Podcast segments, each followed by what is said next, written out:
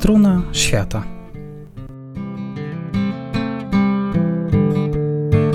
Audycja historyczna Adriana Truna. Morze Czarne jest niezwykłym akwenem wodnym, będącym świadkiem wielu tysiącleci dziejów ludzkości. Przez wieki jego wybrzeża zamieszkiwały ludy koczownicze, dla których kończący się lub zaczynający w tym miejscu wielki step był konną autostradą dla nomadów przybywających do Europy z Azji. Szczególną ich uwagą cieszył się półwysep mający świetne warunki dla rozwoju rolnictwa i wyróżniający się odmiennym od kontynentalnego klimatem. Tym miejscem był Półwysep Krymski. Jego powierzchnia wynosząca 27 tysięcy km2 jest zbliżona do terytorium województwa lubelskiego. Mimo to w historii świata odgrywał niezwykle ważną rolę. Tam zaczęła się w Europie epidemia czarnej śmierci, to jest dżumy. Stamtąd Tatarzy wyruszali w wyprawy po Jasr na tereny Rusi, czy wreszcie, czego jesteśmy obecnie świadkami, miała miejsce manifestacja agresji Rosji wobec Ukrainy, polegająca na zagarnięciu tego ważnego strategicznie terytorium. O Krymie można wiele opowiadać. Skupię się na jednej długiej opowieści. Dzisiejszą narrację pragnę nakierować na zapomniany konflikt, unikający zainteresowaniu Polaków, a mających w tamtym czasie wielkie znaczenie geopolityczne. Rosja została na terenie Krymu straszliwie upokorzona. Koalicja, która tego dokonała, była nie tyle egzotyczna, co jeszcze kilka lat wcześniej totalnie nie do wyobrażenia. Tym zdarzeniem była wojna krymska, zaś jej tło, genezę, przebieg i skutki opowiem Wam, drodzy słuchacze, w nowym odcinku Struny Świata. Zapraszam.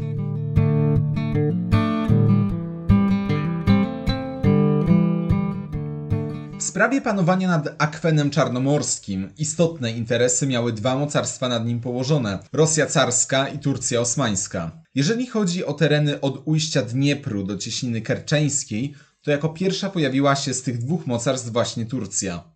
W 1474 roku muzułmańscy zdobywcy sułtana Mehmeda II wylądowali na krymskim brzegu, zalewając prawosławne, wielokulturowe państewko o nazwie Teodoro, znajdujące się na terenie dzisiejszego Sewastopola i jego okolicach oraz wyrzucili precz katolickich, genueńskich kupców zajmujących swymi faktoriami południowe wybrzeże Półwyspu na czele z bogatym i znaczącym miastem słynącym z handlu niewolnikami Kaffą oraz ujście rzeki Don z twierdzą Azow. Gdy Turcy osiedli na południu Krymu, na północnej, stepowej części panowali Tatarzy krymscy. Ci nomadzi, będący potomkami sił inwazyjnych Dżingis Khana, walczyli ze swoimi niedawnymi zwierzchnikami, wielką hordą, która, usiłując ocalić dziedzictwo Złotej Ordy, nie radziła sobie z secesjami poszczególnych lokalnych wataszków.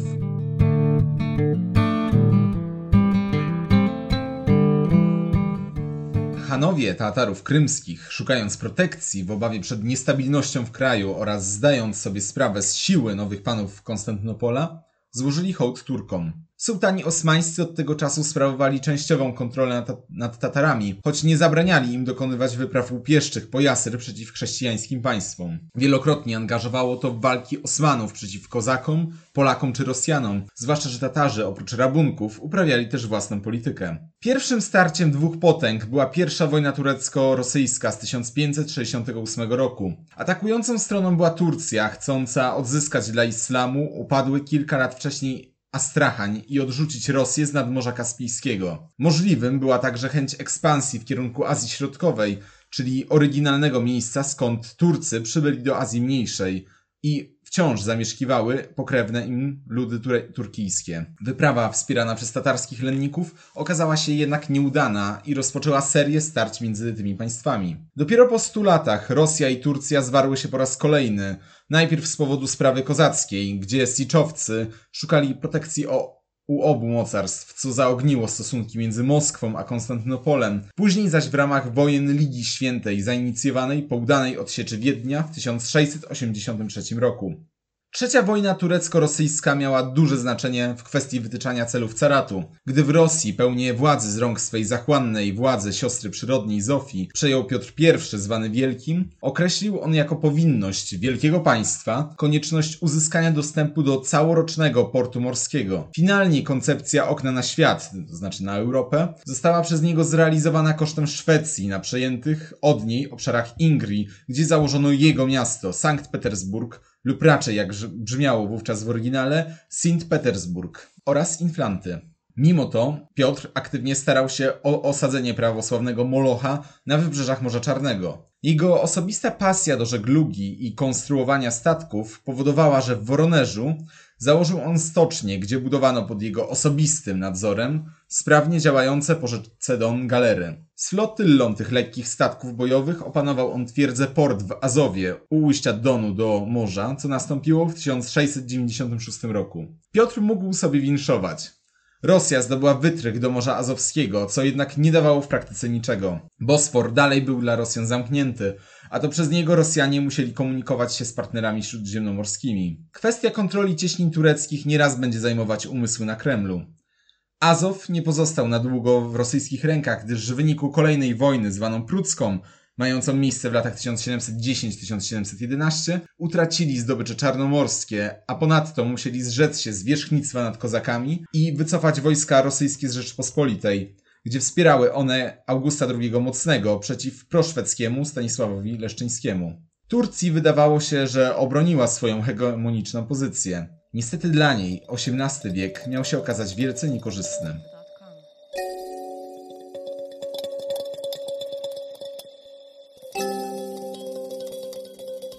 Rosja napierała w międzyczasie dalej, jeśli nie militarnie, to politycznie. Rozbudzała nastroje bojowe wśród bałkańskich poddanych Osmanów, dla których prawosławna Moskwa wydawała się jedyną protektorką ich spraw wiary. Mit zbawcy rosyjskiego z każdym kolejnym starciem z Turkami rósł. Rosja, oprócz patrzenia na Krym, zaczynała obracać swój wzrok na ziemię zadniestrzańskie. Konflikty wobec nieustępliwości Turcji, coraz bardziej zacofanej systemem janczarskim, były nieuniknione. Powodami kolejnych wojen, to jest piątej, szóstej i siódmej wojny turecko-rosyjskiej, były kwestie tatarskie, czyli najeżdżanie Ukrainy i chęć przejęcia zwierzchnictwa nad Tatarami przez Moskwę. Sprawy ingerencji Rosji w politykę wewnętrzną Rzeczypospolitej, której Turcja nie akceptowała, czy marzenie carów, by zdobyć drugi Rzym, Konstantynopol i stać się totalnym zwierzchnikiem prawosławnych narodów w świecie, oraz chęć opanowania Morza Czarnego na wyłączność. To wszystko Rosja planowała i marzyła. Tym czasie Turcja dostawała baty, chociaż nie zawsze. Umiała wybronić się przed większymi katastrofami dzięki ograniczonym reformom armii, uciążliwościom prowadzenia kampanii, czy samych błędów popełnianych przez rosyjskich oraz austriackich, dość często wspierających cara dla korzyści Habsburgów, którym marzyło się opanowanie nadmorskich Sandżaków, czyli prowincji osmańskich. Nieśmiertelnym symbolem niekompetencji wojsk chrześcijańskich w starciach z Turkami było starcie wojsk austriackich z mm, austriackimi. Jak to możliwe? Bitwa pod Karanszebesz, stoczona 17 września 1788 roku, miała miejsce w mrokach ciemnej banackiej nocy, a skończyła się stratą przez cesarza Józefa II prawie 10 tysięcy żołnierzy, którzy sami się wycięli, myśląc, że są Turkami. Wielki wezyr nazajutrz nie dowierzał, gdy ujrzał ubroczone w krwi brzegi rzeki Temesz. Sądził, iż tak korzystny los musiał mu zesłać sam Allah. Dla Austriaków takie starcia były zbyt bolesne, by kontynuować angażujące i wykrwawiające walki, a do takich należało zaliczyć wojny turecko-austriackie. Z kolei dla Rosji takie wpadki nie przekreślałyby ich celów wojennych. Zasób rekruta w bezkresnym państwie carów był dość duży, w dodatku armia była na bieżąco reformowana. Osmańska Turcja musiała mimo sporych strat zadanych wrogowi przegrywać. Konsekwencjami były coraz bardziej niekorzystne dla Turcji traktaty. W 1774 roku traktat z Kuczuk-Kajanżer oddawał Jedysan w ręce carycy Katarzyny, czyli rejonu dzisiejszego obwodu odeskiego i akceptował przejęcie przez Rosjan Azowa, a także objęcie przez nich protekcji nad ludnością prawosławną. Ponadto zezwolił ten traktat Rosjanom na żeglugę po cieśninach tureckich. Najważniejsze jednak było, iż od tego momentu Hanat Krymski wychodził spod tureckiej protekcji i stawał się niezależny. Formalnie, bo Rosja błyskawicznie omotała zrujnowane państwo potomków Dżingis Khana. Nie minęło jedno dziesięciolecie, a wobec oporu skierowanego przeciw marionetkom carycy, Katarzyna zlikwidowała tatarską państwowość. W tej chwili w opowieści mamy rok 1783.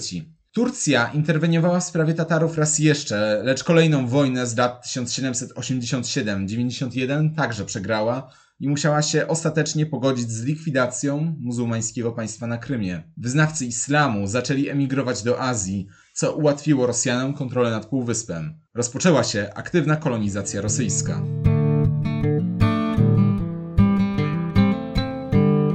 Gdy w pierwszych latach XIX wieku Europą trząsała potęga napoleońska, Rosja, zwalczając skutki rewolucji francuskiej, nie zaprzestawała jednocześnie napierać na sąsiadów. Zarządów cara Aleksandra I Romanowa carat rozszerzał swe granice. W 1801 roku Rosja podporządkowała sobie Gruzję, co spowodowało konflikt z Persją, zakończony w 1813 roku zagarnięciem ziem Azerbejdżanu. Z kolei w 1809 roku przejęła Rosja z rąk Szwecji Finlandię. Te działania musiały zostać skierowane także przeciw Turcji, która dalej posiadała cenne dla Rosjan tereny i co więcej, widząc niepowodzenia Rosjan w wojnie koalicji antynapoleońskiej, zaczęła naruszać poprzednie traktaty pokojowe. Prowokacją dla kolejnej wojny było wymienienie w Wołoszczyźnie i Mołdawii władców wasalnych Turcji na mniej prorosyjskich oraz blokada cieśnin dla handlu rosyjskiego. Wojna, ósma teraz, trwała z przerwami 6 lat i zakończono ją traktatem bukaresztańskim z 1812 roku. Turcja musiała przesunąć swoją granicę za rzekę Prut, która dzisiaj jest jednocześnie granicą rumuńsko-mołdawską. Ponadto musiała zagwarantować autonomię księstwa Serbii, co zapoczątkowało proces demontażu władzy osmańskiej na Bałkanach w XIX stuleciu. Imperium Osmańskie zrozumiało, że z Rosją nie da rady same wygrać, to też od tego momentu starało się unikać konfliktów.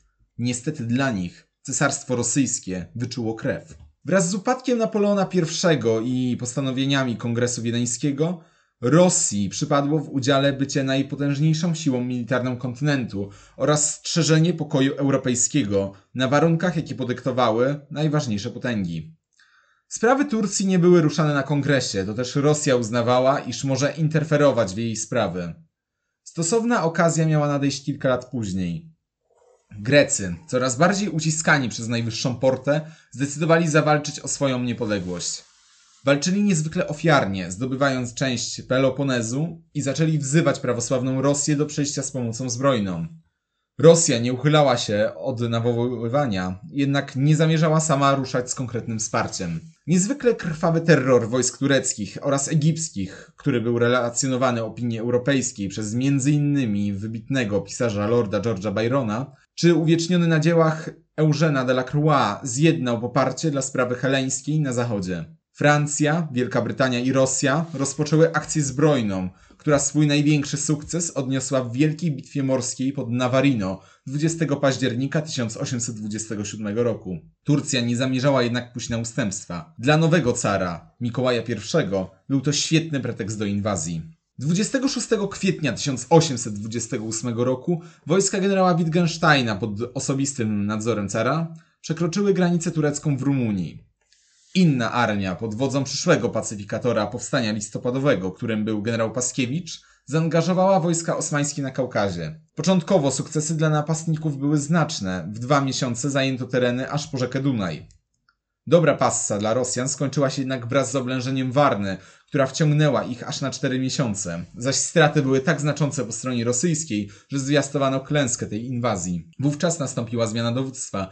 Wittgensteina zastąpił Dybicz, przyszły pierwszy pacyfikator powstania listopadowego, który nie mając na karku Mikołaja I, który wrócił do Petersburga, osiągnął przełom w wojnie, odważnie dowodząc, opanował mniejszymi siłami teren tureckiej Bułgarii i zagroził po zdobyciu miasta Adrianopol samej stolicy osmańskiej, Konstantynopolowi. Turcy, zdemoralizowani wojną na wyniszczenie, postanowili wciągnąć białą flagę. Rosja wobec tego mogła podyktować warunki ranionej potędze, której siły w tak krwawy sposób nadwyrężyła. Traktat podpisany we wrześniu 1829 roku w Adrianopolu zakładał zrzeczenie się przez Turcję praw do ziem na północ od monstrualnych gór Kaukazu, zaś na południu od Kaukazu przesuwał granice w głąb Anatolii. Z kolei w Europie osadzał granice na delcie Dunaju.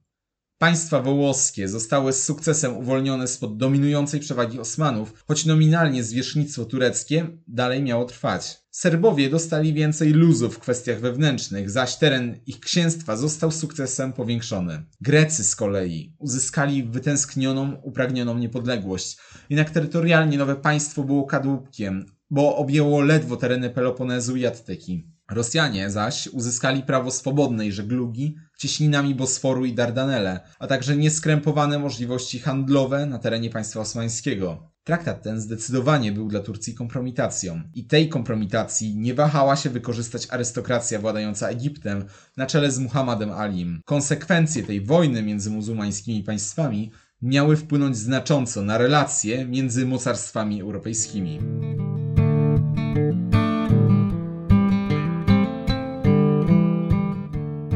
Turcja, poobijana po wojnie z europejskimi potęgami, nie była w stanie zrealizować zamierzeń swego wasala, jakim był Ali, któremu sułtan obiecał w zamian za pomoc wojskową wynagrodzenie w formie greckich ziem. Ziem tych albo już nie posiadał, albo były zrujnowane wojną, tak też Egipt żądał wydania Syrii i Palestyny. Turcja oczywiście się na to nie zgodziła i wobec tego wybuchła wojna, w której upadek Konstantynopola miał być tylko kwestią czasu. Wtedy car Mikołaj I, wietrząc interes Rosji w podtrzymaniu słabej, wysokiej porty, zaproponował pomoc wojskową. To zaś zaalarmowało Paryż i Londyn, którzy widzieli w tym groźną sytuację, gdy sułtan będzie na łasce carskiej, ten zaś będzie Turcji komenderował jak tylko zechce. Nacisk zachodni zatrzymał postęp Egiptu, jednak ochronny traktat rosyjsko-turecki Unkiar Iskilesi z 1833 roku dawał Rosji prawo do interweniowania w ochronie prawosławnej ludności Imperium Osmańskiego. Ponadto pozwalał Rosji blokować żeglugi przez cieśniny każdemu krajowi, którego uznała za niepożądanego w tym rejonie. Napięcie wynikające z tego warunku ochłodziło relacje rosyjskie-brytyjskie na ponad dekadę. W lipcu 1841 roku zniesiono ten ostatni zapis podczas konwencji londyńskiej, w której brały udział zaproszone Francja, Prusy, Austria, Rosja oraz Turcja. Znowu wracała równowaga sił.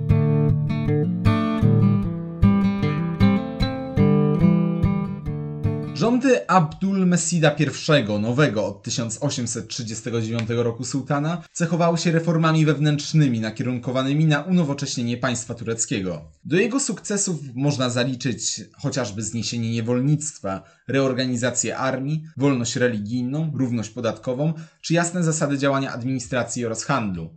Niemniej jego rządy były niestabilne, przez liczne wystąpienia niezadowolonej ludności, próby zamachów na życie władcy, czy fakt, iż swe reformy realizował bazując na oczywiście pożyczkach. Długi zaciągano na zachodzie. To zaś dawało pole do ingerencji tamtym państwom w sprawy wewnętrzne Turcji i tak właśnie się działo. W tym czasie Rosja obnosiła się reputacją mocarstwa dominującego w Europie, będącej główną siłą sprawczą kontynentu, w porozumieniu z Prusami i Austrią, których łączyła szczególnie kwestia polska, czy zasady Świętego Przymierza.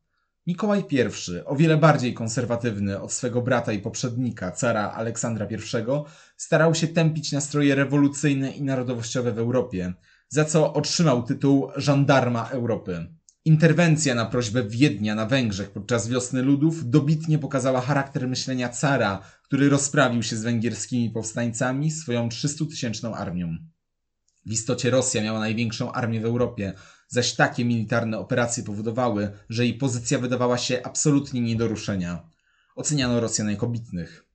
Ale bardziej poinformowani wiedzieli, że nie jest to armia już tak dobrze zmodernizowana.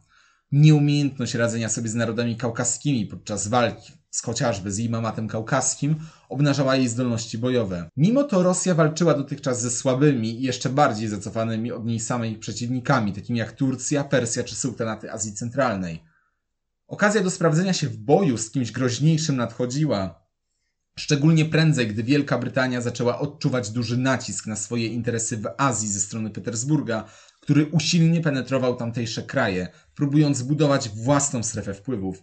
Zaś Francja, gdy po okresie spokoju monarchii lipcowej we Francji oraz fasadowej II Republiki otrzymała nowego, ambitnego i wizjonerskiego cesarza Francuzów w osobie Napoleona III.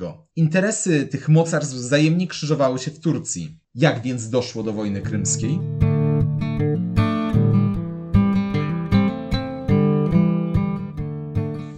Napoleon Bonaparte, będąc bratankiem sławnego cesarza, od lat walczył z Bourbonami. Gdy więc w 1848 roku obalono ich monarchię, ten ambitny człowiek stanął na czele II Republiki Francuskiej. Jednak demokratyczna władza nie interesowała go, gdyż dążył do odrodzenia potęgi Bonapartych.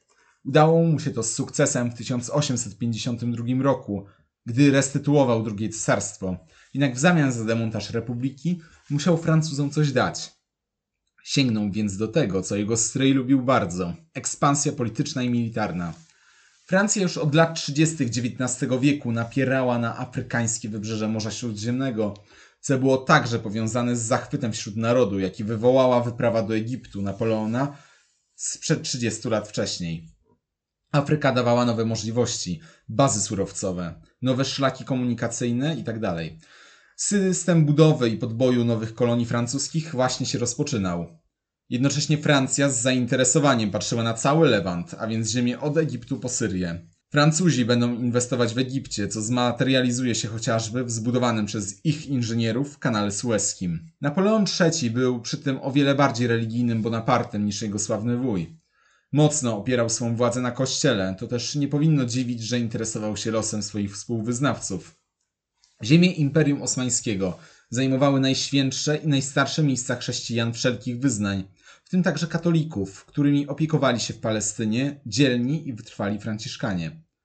Częściową opiekę nad prawosławną ludnością sprawował car, lecz nad katolikami nikt tego nie czynił. Francja miała zamiar to zmienić i tak się stało.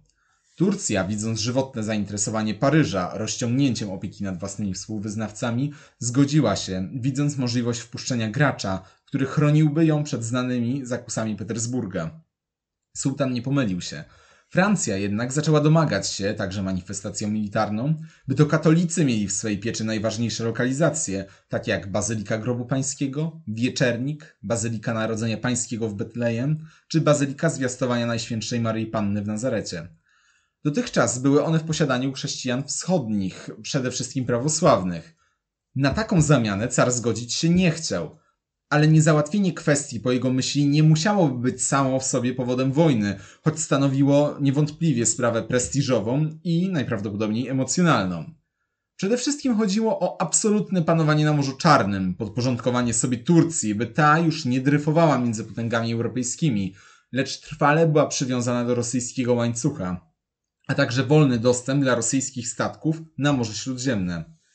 Taki obrót spraw alarmował Wielką Brytanię, która naturalnie przeciwstawiała się zmianom morskim na świecie.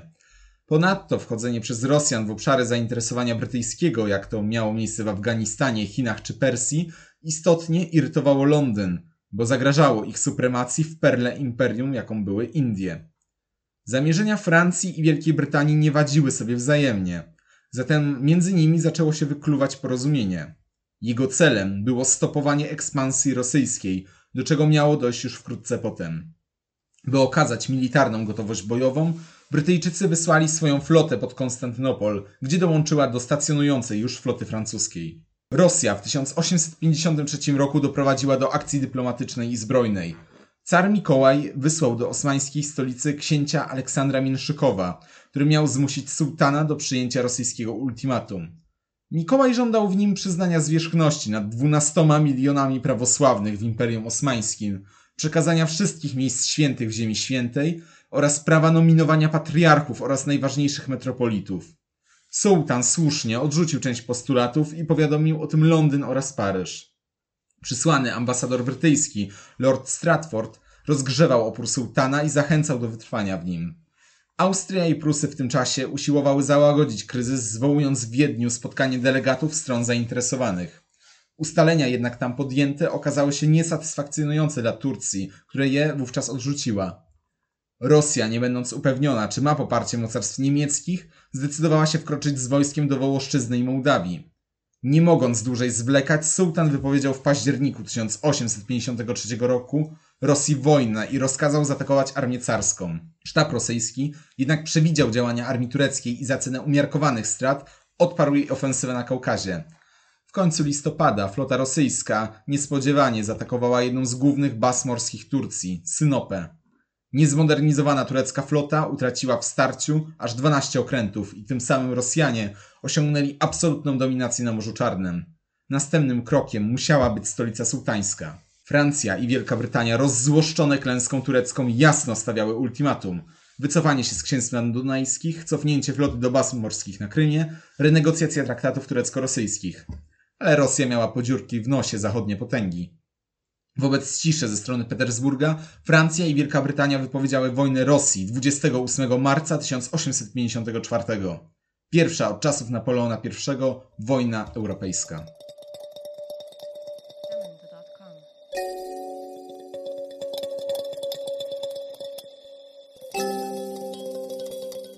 Zadanie walki z Rosją było kolosalnym przedsięwzięciem. Kraj ten był olbrzymi, ludny i nieprzemierzony. Główny atak należało skonsolidować jednak w jednym miejscu, by związać maksymalne siły rosyjskie i zadać im klęskę w boju. Niemożliwością było okupować cały ten kraj. Mimo to sprzymierzeni przystąpili do akcji bombardowania portów rosyjskich na całym świecie. Dzięki potężnemu atutowi, jakim był rozwój technologii, rozkazy dzięki telegramowi czy napędowi parowemu były przekazywane z dnia na dzień, a nie z tygodnia na tydzień, jak bywało to jeszcze 50 lat wcześniej. Koordynacja flot francuskiej i brytyjskiej doprowadziła do ataków na porty na Kamczatce, Finlandii czy nad Morzem Czarnym. Zwłaszcza na tym ostatnim akwenie Rosjanie musieli uznać wyższość przeciwnika i chronić swoje jednostki w bazach morskich.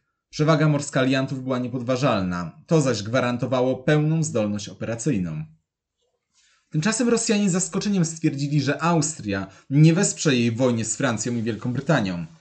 Car miał rozpaczać, że jego pomoc dla cesarza Franciszka Józefa w walce z Węgrami sprzed pięciu lat nie zostanie należycie odpłacona. Rosja po usłyszeniu żądań Austrii, a także jej akcji zbrojnej przeciw niej, musiała cofnąć się za rzekę Prut, mimo tego, iż z sukcesem wcześniej operowała na terenie Bułgarii, oblegając Sylistrię czy walcząc z aliantami o Warnę. W tym samym czasie Austriacy zabezpieczyli opuszczony przez carską armię teren. Technicznie oznaczało to możliwość zawarcia już wtedy pokoju, gdyż Rosja nie utrzymywała żadnego zdobytego terenu. Zachód jednak nie zamierzał odpuszczać tak łatwo. W sierpniu wystosowano żądania spisane w czterech punktach, które nakazywały Rosji zaniechać planów okupacji księstw rumuńskich, zrewidować konwencję z 1841, tym samym pozwolić na swobodny ruch statków każdej bandery po cieśninach tureckich, otworzyć rzekę Dunaj dla międzynarodowego handlu oraz rzec się prawa do interwencji na rzecz prawosławnej ludności w państwie Osmanów. Rosja odrzuciła wszystkie żądania. Wobec tego rozpoczęto planować desant na ziemie rosyjskie – jako cel tej akcji wybrano Półwysep Krymski.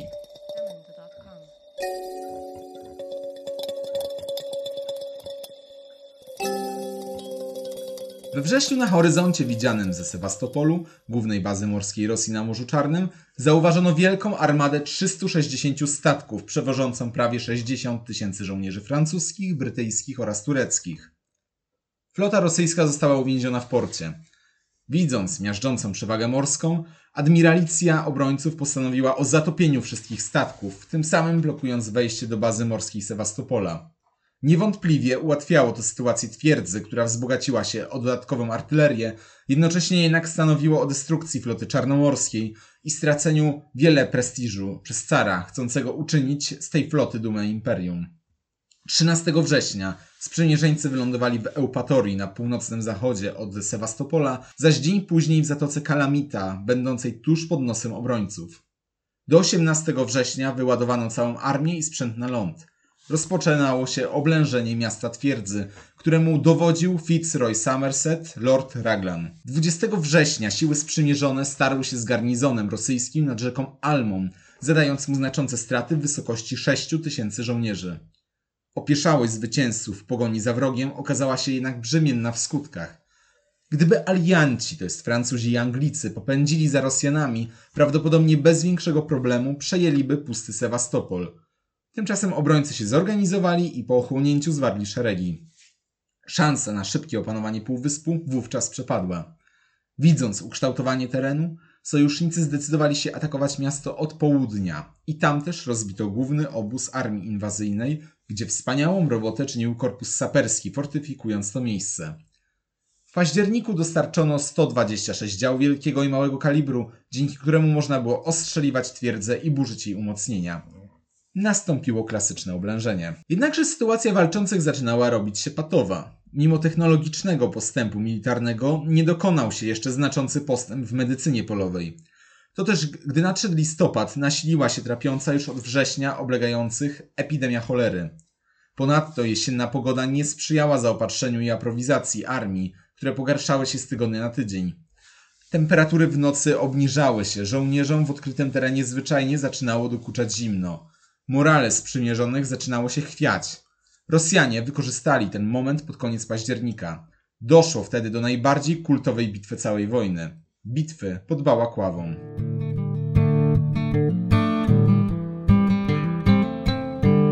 Rosjanie uważnie obserwowali wroga coraz bardziej zdemoralizowanego.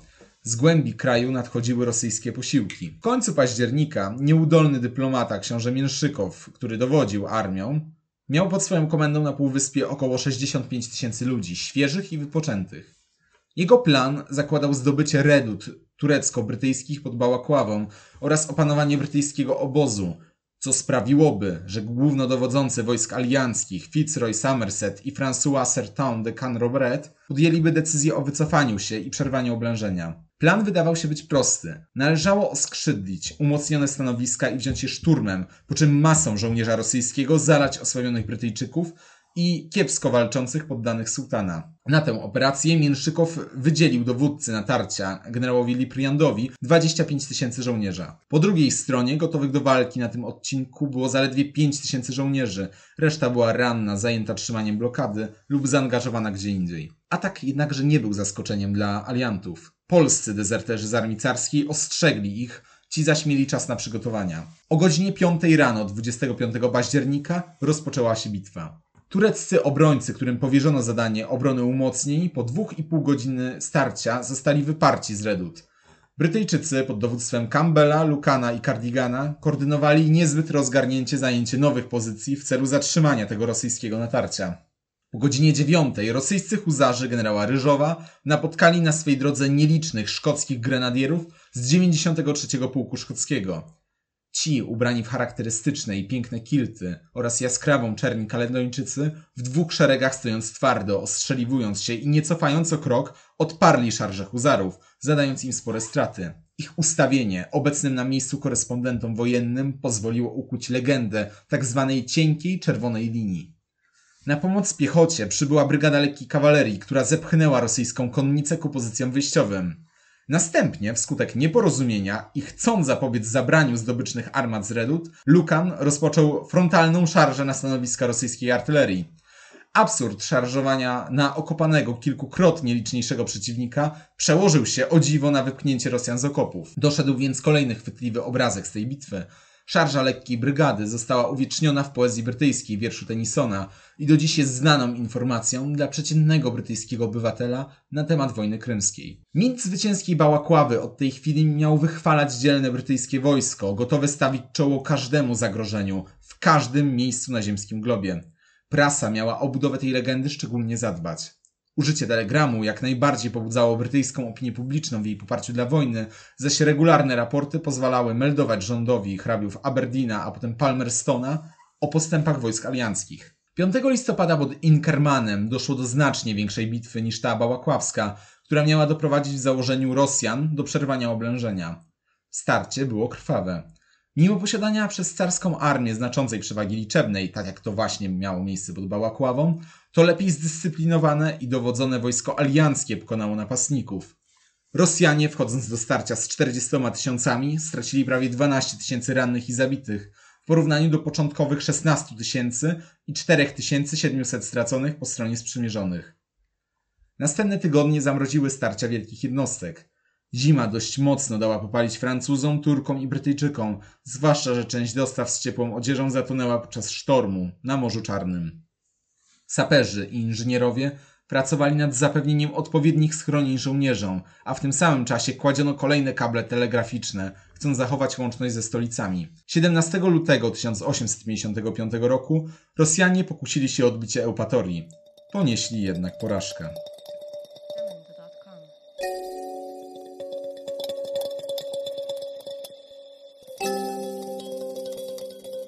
Niedługo potem z Petersburga przyszła ważna informacja. W ostatnich miesiącach coraz bardziej zdewociały, schorowany i rozgoryczony car Mikołaj tracił wiarę w zwycięstwo. Co więcej, wiedział, że wojna wybuchła z powodu jego przerośniętej ambicji. Wiedział też, że nie zapewni dobrego startu swemu następcy. Wojna była klapą i z takim przeświadczeniem żandarm Europy, Mikołaj I, umarł 2 marca 1855 roku w Petersburgu. Niektórzy chcieli sugerować, że car popełnił samobójstwo, ale nie jest to prawda. Tron objął jego syn, Aleksander II. Oblężenie Sewastopola nie przynosiło, mimo szturmów na twierdzę prowadzonych przez ofiarnie walczących Francuzów, otaczające główny punkt oporu skutku. W maju 1855 roku alianci zdecydowali się opanować leżące u cieśniny kerczeńskiej miasto Kercz, co poszło całkiem zgrabnie. Mimo tego dalsze działania na Morzu Azowskim nie były już tak spektakularne. W czerwcu pod Sewastopolem doszło do bardziej ożywionych ruchów. 40. rocznicę bitwy pod Waterloo, czyli 18 czerwca, przypuszczono szturm na twierdzę. Nieudany. Do końca miesiąca poległ rosyjski dowódca admirał Nachimow i zmarł brytyjski głównodowodzący lord Raglan. Oblężenie trwało dalej przez całe lato. Alianci umocnili się. Także dzięki wkroczeniu do wojny Sardynii i Piemontu, której premier Camillo Cavour przysłał na pomoc 15 tysięcy żołnierzy włoskich. W początku września 1855 roku w końcu poczyniono znaczący postęp. Zdobyto fort Majak Malakow, to zaś zagwarantowało upadek samego Sewastopola, który padł 9 września po prawie rocznym oblężeniu. Działania na Krymie tym samym zakończyły się, choć starcia trwały dalej na froncie kaukaskim oraz dzięki bombardowaniom portów rosyjskich nad Morzem Białym, Pacyfikiem czy Bałtykiem. Jednocześnie Brytyjczycy i Francuzi, obawiając się greckiego udziału po stronie Rosji, od 1854 trzymali w swym posiadaniu port w Pireusie, skutecznie zniechęcając Grecję do otwartego opowiedzenia się po stronie Rosji. Mocarstwa były zdecydowane dążyć w tym momencie do zakończenia wojny. Po pierwotnym optymizmie w Londynie czy Paryżu prawda o stratach bojowych oraz pozabitewnych wskutek chorób znacząco odmieniły opinię publiczną. Przez zastój na froncie i gniew tym spowodowany upadł brytyjski rząd Aberdeena, którego na stanowisku premiera Zjednoczonego Królestwa zastąpił Palmerston. Oczekiwano końca wojny, choć uważano, że nie powinno się podyktować Rosji łatwych warunków. Carat z kolei był jeszcze bardziej zmęczony i zdezorganizowany przeciągającą się wojną, która nie dawała mu żadnej korzyści. Car Aleksander miał przeciw sobie większość Europy, bowiem Austria, Prusy i Szwecja coraz bardziej popierały stanowisko antyrosyjskie, co groziło poszerzeniem frontu, a to z kolei Rosja nie byłaby w stanie skutecznie przeciwdziałać. Obie strony były chętne zatem do podjęcia rokowań pokojowych. W lutym 1856 roku rozpoczęto rozmowy pokojowe w Paryżu. Gospodarzem spotkania był Aleksander Florian Józef Kolona Walewski jako minister spraw zagranicznych Francji. Co ciekawe i warte odnotowania, był to kuzyn cesarza Napoleona III, Polak ze swej matki, hrabiny Walewskiej, a więc zatem i syn cesarza Napoleona I. Wielką Brytanię reprezentował hrabia Clarendon, Turcję Ali Pasza, zaś Rosję już nie Mięszykow, lecz książę Orłow. Traktat wynegocjonowano i podpisano 30 marca 1856 roku. Rosja uznawała swoją porażkę. Imperium rosyjskie zwracało twierdzę Kars na Kaukazie Turcji, cofało się z części mołdawskiej Besarabii, rezygnowało z roszczeń do protekcji nad ludnością prawosławną oraz wyrzekało się prób militaryzowania Morza Czarnego. Cieśniny tureckie dla marynarki wojennej carów pozostały zamknięte. Oprócz tego dookreślono status księstw rumuńskich jako nominalnych lenników sułtana o praktycznie niezależnej władzy, które dzięki temu mogły już wkrótce się zjednoczyć, co stało się faktem w 1861 roku. Wtedy właśnie narodziła się nowoczesna Rumunia. Sułtan obiecał znieść ustawodawstwo godzące w poddanych niemuzułmańskich oraz przestrzegać zasad wolności handlu i żeglugi cywilnej. Demilitaryzował również cieśniny. Turcja miała mieć zagwarantowane poszanowanie integralności terytorialnej. Wydawało się, że pokój nastał w Azji Mniejszej. Nie na długo jednak. Francja nie zyskała praktycznie niczego, mimo że jej wkład w wojnę był znaczący, a jej straty przewyższały zabitych i rannych wśród brytyjskiego wojska. Mimo to Napoleon III zadowolił się rolą protektora chrześcijan w Turcji, jednak rolę tę musiał udzielić z innymi mocarstwami zachodnimi, takimi jak Wielka Brytania czy Austria. Brytyjczycy mogli być zadowoleni ze skutków wojny. Utarli nosa Rosjanom, osłabili ich siły bojowe, zniwelowali potencjalne zagrożenie ich interesów w basenie Morza Śródziemnego, zmniejszyli tymczasowo potencjał Rosji w wielkiej grze o wpływy w Azji oraz uzyskali większy wpływ na sułtana tureckiego. To Brytania w tej wojnie triumfowała. Pokój paryski ostatecznie pokazywał Rosji jej miejsce w świecie – Car Aleksander uświadomił sobie, że imperium jego ojca wcale nie było największą potęgą świata. System manufaktur z ledwo rozwijającymi się fabrykami, niewielką ilością linii kolejowych, zacofanymi strukturami z pańszczyzną i samodzierżawiem na czele, brakiem dyscypliny i elastyczności w wojsku, skostniałym systemem urzędniczym, sądowym i administracyjnym stawiał sprawę jasno. Rosja nie jest w pierwszej lidze. Jeśli ktokolwiek by marzył, by imperium to wróciło na to miejsce, potrzebne były na gwałt reformy. I właśnie rządy Aleksandra II, cara bardziej od ojca liberalnego, rozpoczęły okres XIX-wiecznej modernizacji Rosji. Bez wątpienia wojna krymska otrzeźwiła salony Petersburga i Moskwy, ale o przebiegu tych zmian dalej nie będę opowiadał bo to historia na inny odcinek.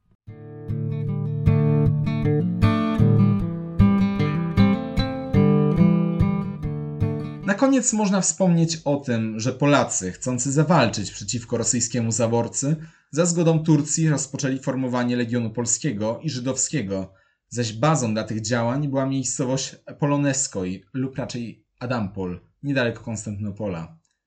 Trakcie pobytu tam zmarł w listopadzie 1855 roku nadzorujący organizowanie oddziałów polskich największy wieszcz narodowy Adam Mickiewicz. Ostatecznie oddziały te nie wzięły udziału w walkach.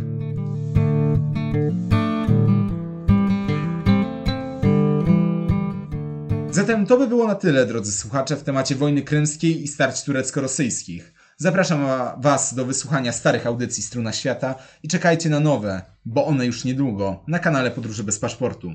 Trzymajcie się i do usłyszenia.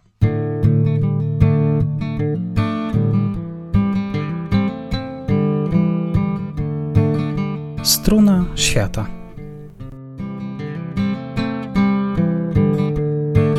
Audycja historyczna Adriana Truna